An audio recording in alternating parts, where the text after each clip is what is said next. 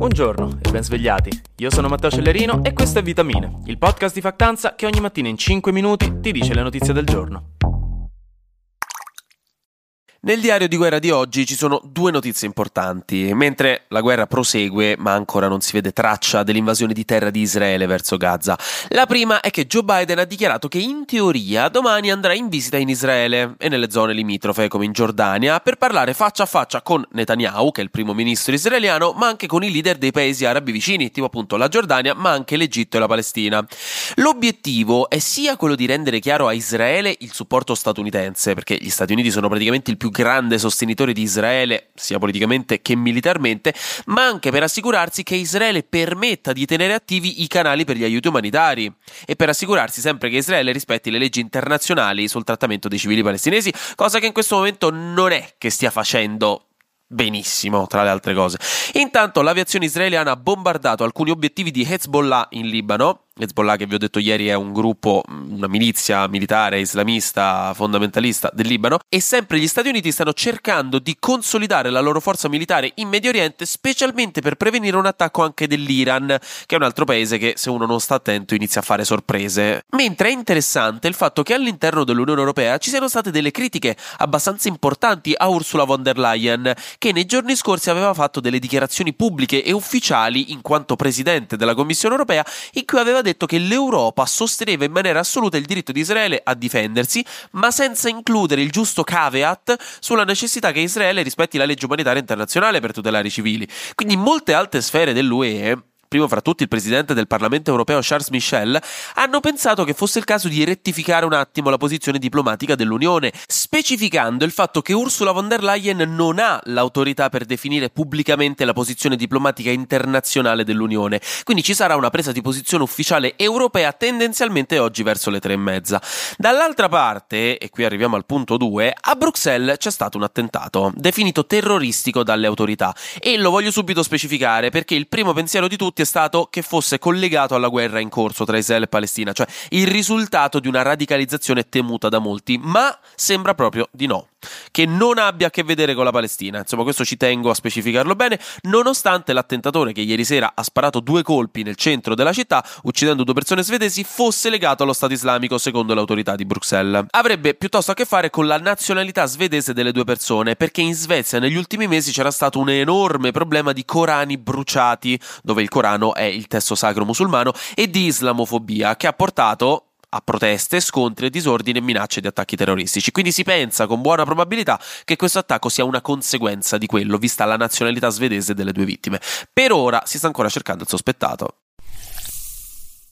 Cos'altro abbiamo oltre alla guerra? Mi chiederete speranzosi, come Oliver Twist con un po' di zuppa in più davanti al gestore dell'orfanotrofio. Please sir, may I have some more? E invece io vi do altre brutte notizie, ma lo faccio per voi, per un po' di sano character development. Tempra il carattere, avrebbero detto negli anni 90, giustificando in questo modo probabilmente abusi di bullismo scolastico che hanno lasciato traumi a una generazione intera, ma questo è un discorso per gli psicologi. L'Unione Europea sembra abbia fatto un passo falso, sembra che abbia tradito la fiducia del suo popolo, perché sono fuoriuscite dai corridoi di Bruxelles le bozze del programma di lavoro della Commissione europea per il 2024, prima delle elezioni parlamentari europee. Le ha lette il Guardian, che ha potuto notare come, nonostante le promesse, nei piani dell'Unione non ci sia quello di bandire alcuni dei composti chimici più pericolosi per l'uomo dai principali prodotti di consumo, ma neanche quello di bandire l'allevamento delle gabbie e manca anche l'impegno per un sistema di produzione di cibo sostenibile. Quello dei prodotti chimici, nello specifico, era un ban che ci si aspettava e che era richiesto da anni anni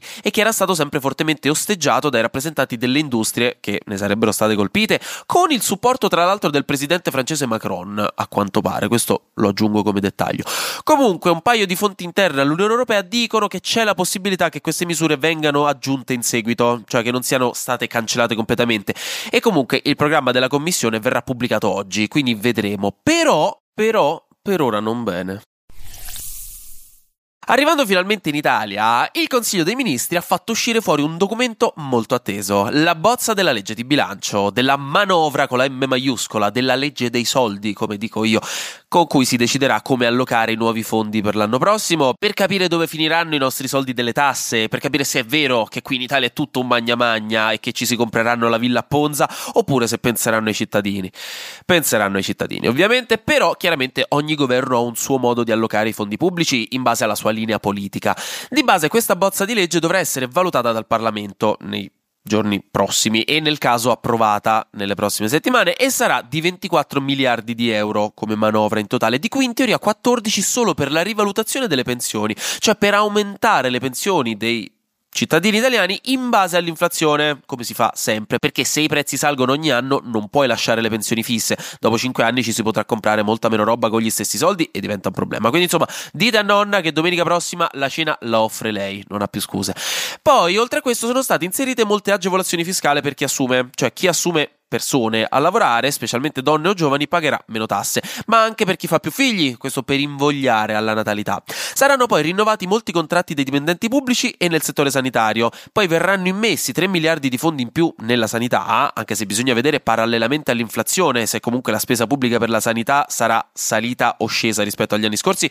perché non basta aumentare la spesa, questo ve lo dico in generale, non basta aumentare la spesa per la sanità, bisogna aumentarla più del tasso di inflazione se si vuole davvero migliorare le cose altrimenti è un dato che inganna, questo appunto lo dico in generale. Poi il canone RAI passerà da 90 a 70 euro, questa è un'altra cosa, ci saranno dei contributi economici per gli asili nido, il cuneo fiscale verrà ridotto, quindi ci saranno un centinaio di euro in più in busta paga per chi guadagna fino a 35.000 soldi lordi all'anno e ci sarà anche una riforma dell'IRPEF, che è la tassa principale che un po' tutti paghiamo solo per quel piccolo peccatuccio di esistere che ci ostiniamo a compiere in questo mondo crudele. IRPEF che verrà quindi leggermente abbassata per lo scaglione di chi guadagna dai 15.000 ai 28.000 euro lordi all'anno, che non pagheranno più il 25% ma il 23%. Ci saranno anche meno tasse per le aziende che tornano in Italia dall'estero e una misura che ha fatto notizia è quella per cui le persone extracomunitarie, quindi che hanno un'origine al di fuori dell'Unione Europea, che sono residenti in Italia dovranno pagare 2.000 euro all'anno per essere iscritte al nostro sistema sanitario nazionale, cioè per poter accedere alle cure di base. E visto che l'articolo 32 della nostra Costituzione garantisce cure mediche agli individui e alla collettività, ma soprattutto ai poveri gratuitamente, questa misura rischia di diventare più controversa della vostra opinione su una poltrona per due che fanno vedere ogni vigilia su Italia 1, che rappresenta ormai un caposaldo della cultura italiana storica, ma a voi proprio non piace. E sappiate che tutti, compreso io, vi giudicano per questo. E infine, delle